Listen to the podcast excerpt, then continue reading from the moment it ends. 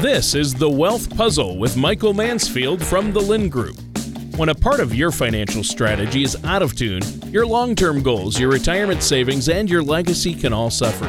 With many years of experience in the financial industry, Michael provides his clients and prospects with the information they need regarding Social Security, retirement income planning, wealth management, and much more. Listen in as we address your financial concerns and provide helpful solutions to put you on the path to achieving your retirement goals. And now, here is the Wealth Puzzle with Michael Mansfield.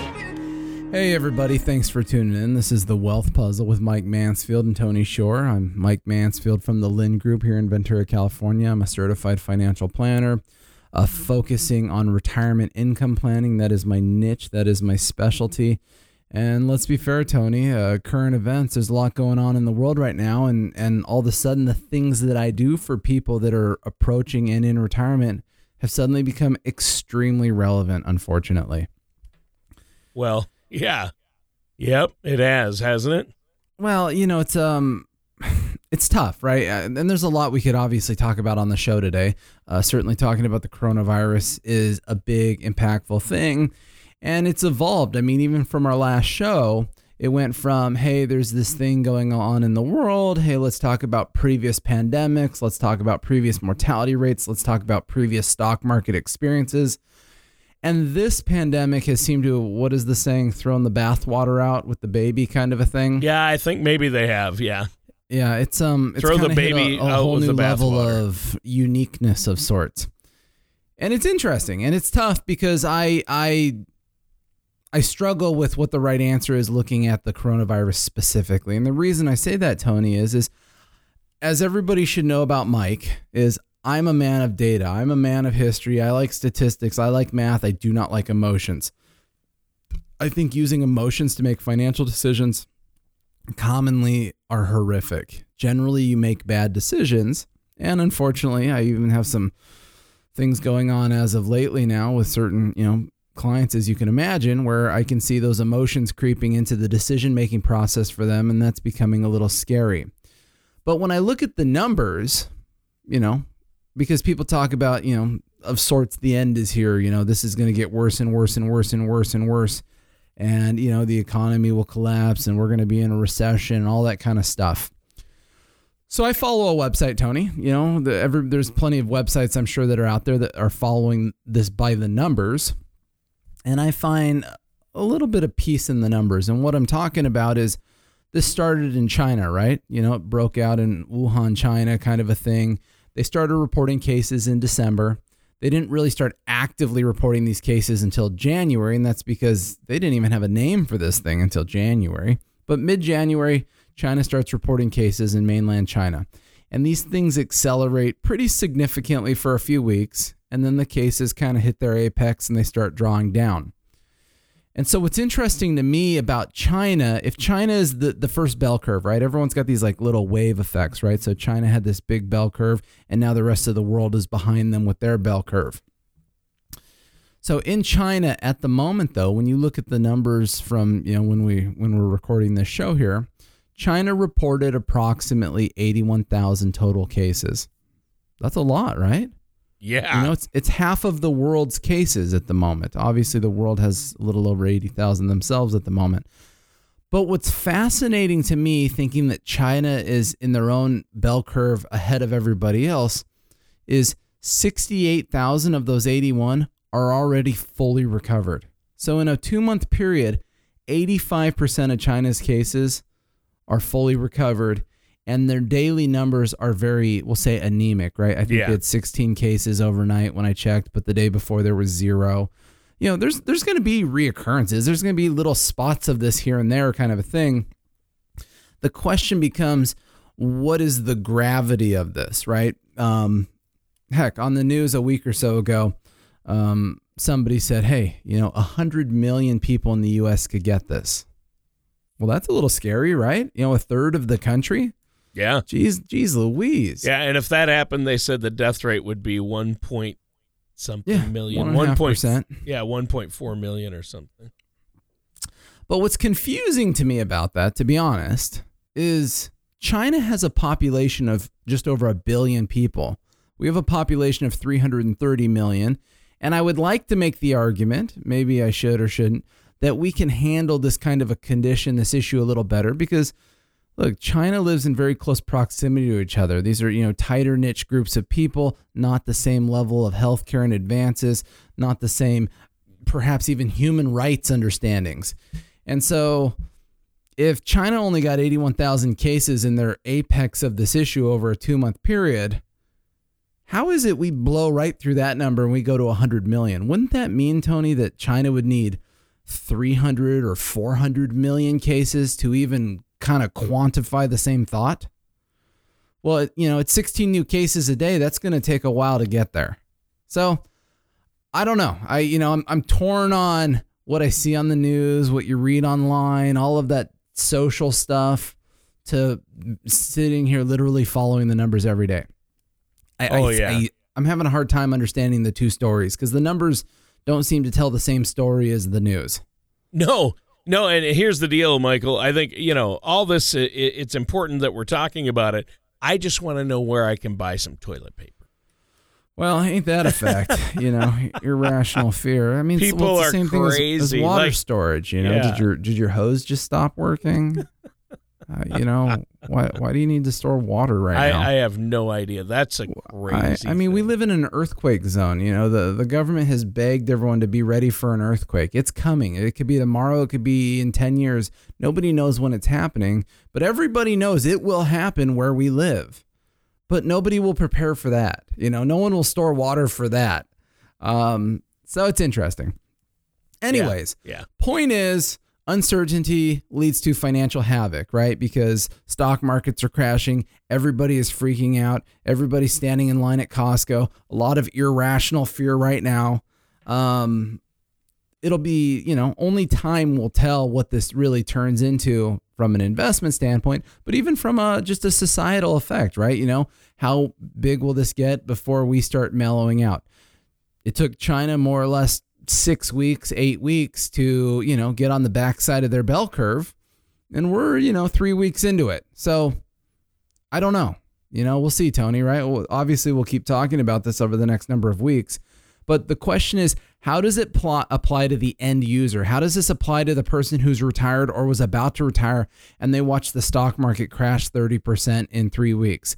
How does that? That's really what this show is about, right? Is how do you prepare? And as I started the show, what, what do I do? I'm a retirement income planner. And it's interesting because when I meet with the new people and we're talking about creating a retirement income plan, a retirement income plan is all about cash flow, right, Tony? It's it's the it's the the right they they jokingly call it the mailbox money, right? Right. Do you have your money coming in every month to pay the bills, to buy your toilet paper, to buy whatever you need? because that working reason. paycheck isn't coming anymore. Right, because the paycheck ain't coming in, right? So do you still have your paycheck coming in from your assets, from your social security, from your pensions, from your rental property? You know, do you have the income rolling in, yay or nay? And then the question is if you have income coming in, what is it linked to? See, if you have all your income linked to the stock market and the stock market's crashing 30%, how confident are you feeling about your retirement plan right now? You're freaking out, right? And trust me, I fight people on this all the time.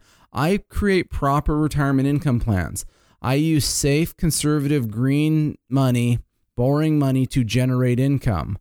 Cash, short term bonds, fixed in- index annuities, all of those things you generate cash flow from. You don't use the stock market to generate your income. I mean, think about it like this, Tony. Uh, let's say your social security check you're receiving, because Tony's actually 70 years old. Just kidding. The um, you know, uh, let's hypothesize. I'm a we'll say. long way off from Let's Social say Security. you're receiving Social Security, and Social Security checks were linked to the stock market, meaning if the stock market went down 30%, your check next month goes down 30%. How do you feel?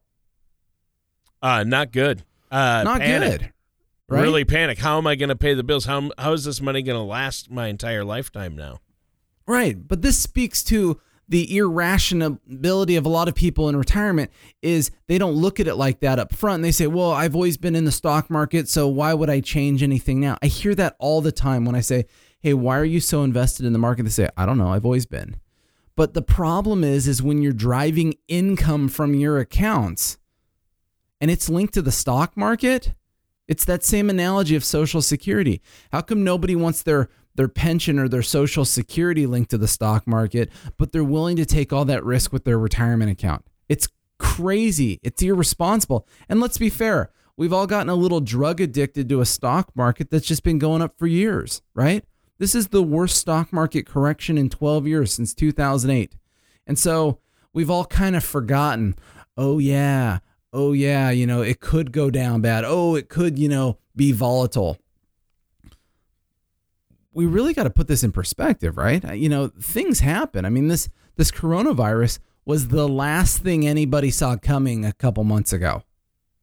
Remember, we're coming right. off of extremely strong job numbers in the US, extremely strong payrolls, a low unemployment. Things were banging on all cylinders. There, there was no justification for the stock market to go down 30% until the coronavirus surfaced.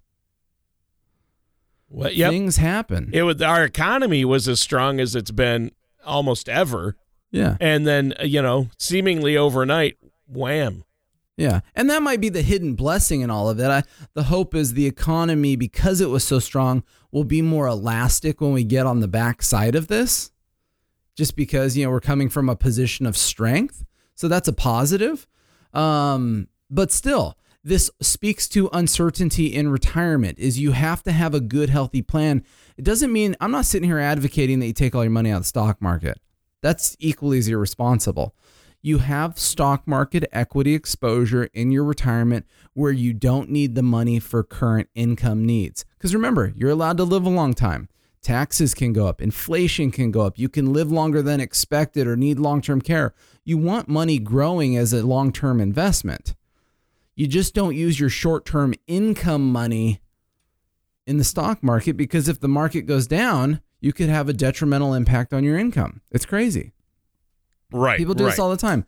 I mean, look, people people chastise and hate fixed index annuities. You know, I, I, hear it all the time. There's and to be fair, for good reason. There's a bad stigma on them because they're abused asset class. But I commonly use a fixed annuity with an income rider as a way to generate income when solving someone's income gap. And look, everybody's different. Someone will walk in and you know, and they'll start with the you know, first meeting, hey, just so you know, I hate annuities. I'm never going to buy one, so don't even talk about it. And I think that's funny. I haven't even brought that up. And two is you don't understand how to properly place it in a, it's a tool, right? You know, if you need a wrench to take a bolt off, are you going to use a screwdriver? You know, and this is the problem is, is people don't want to properly understand the tools they need in a good retirement income plan right. and how to use them you know, so it's tough, you know, and I, I, I can look back on a lot of meetings and situations where people highly criticized that solid recommendation. And then lo and behold, here we are sitting here today saying, oh, that's funny. That, that would have played out a lot better for them if they had been a little more open minded to the proper retirement planning process. Well, yeah. I mean, this is a really, I mean, you know, everything's with the market tanking and yeah. the coronavirus and everything yeah. going on and uh, the impact this is all going to have. The schools closing, perspective. the schools closing, and and uh, uh, you know businesses closing. Yeah. certain industries completely shutting down. Uh, how that's going to affect the economy? What that does is, uh, it's terrible. But uh, you know, Uh, you're in a position, and I know you'd never do this to say I told you so because oh, your yeah, clients who have thing. a plan in place and have their assets properly allocated for their stage of life and where they're at don't need to necessarily panic about it. Yeah, and, and you got to realize it's never "I told you so." My my opinion is I am a purveyor of information. I bring you the facts. I bring you the best foot forward when I build a retirement income plan, and then it becomes kind of the buffet. Hey, here's the way this works. Here's the pros and cons of it. You decide what's best for you. And you know, and if someone says, I don't like that, I don't want to do that, what other options do you have? Then we go to option B or option C. You know, and that's kind of my job is to give information. I always put my best foot forward. But honestly, I, I come across a lot of people that don't want to, you know, the best foot. They they do want plan C. And plan C oftentimes is wrought with a lot more risk, as you can imagine. And, you know, on hindsight, those are things that people will consider. At the same token, obviously, there's some unprecedented things going on here, right? The Federal Reserve just came out recently over the weekend and slashed interest rates to basically zero. And they also picked up a new quantitative easing program, which means they're going to be buying about $700 billion worth of assets. The whole point of that, it's going to be treasuries, mortgage backed, uh, geez, I'm getting all gibberishy, mortgage backed securities. The design is to put liquidity into the markets. Now, you look back on a history lesson. The last major financial crisis that we had was 2008, right?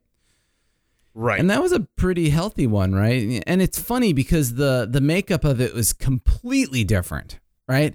You had bad economics. You had major banks going out of business. You had millions of people foreclosing and losing their homes. You had true economic blood on the street. That's not happening right now. That's not, No. you know, the case. We're coming from an economic strong point.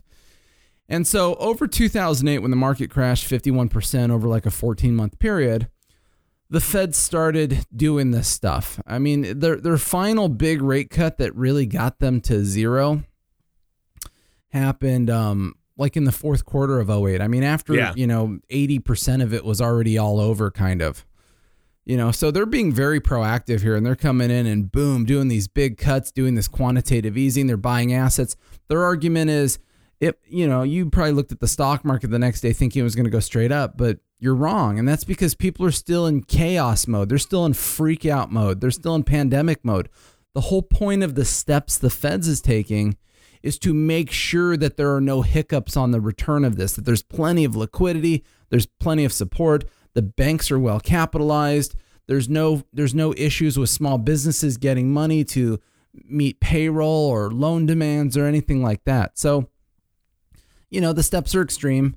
Um, you know, in 2008 interest rates went to zero. They stayed there till like 2000, I think 16, and then they started ticking them back up and now we've dropped them back to zero again. So, you know, we'll see what happens, but at least the government has stepped in in that respect. They're trying to get a lot of a lot of things going on here to make sure that the economy in and of itself doesn't have a seizure and freeze up because behind the scenes, once again, things were running on all cylinders. And they want to try to make sure that they can keep that as intact as possible. Uh, you know, depending on the length of this thing. Yeah, and you know, I mean, when you uh, get up on, uh, you know, this past Monday, and the stocks, they had to shut the stock market down again, Sure. pause it, so because it was opening, you know, down, you know, ten percent or actually the the uh, S and P on Monday was down at one point, almost thirteen percent. Yeah, it's pretty incredible. Yeah. So and the uh, and the S and P hadn't been down like that much in, in one day or opening since 1929. They said so. Well, that's um, what's fascinating about it. Even from a point standpoint on the Dow, yeah. you go back like two, three weeks ago, a thousand point move was incredible. Whoa! Now it's every single day, and then all of a sudden the new normal is two thousand points. Yep. I mean, it's It is pretty crazy. fascinating to watch. What y'all have to realize though is as you watch the market with extreme volatility, Uh, it's it's not the most natural healthy thing. You you have two things going on. One is you do have panicked investors, retail investors buying and selling things. But look, the little guy does not drive the market that much. It's the institutional hedge funds, it's the algorithms, it's all this stuff that's just buying, selling, buying, selling. There's just a massive amount of volatility baked in the cake at the moment. And get used to that. Anytime the market goes down or goes up in the future, it's probably going to be baked with a lot of volatility simply because of all of the computers and trading systems that are now in place. They really are, are pulling the market around.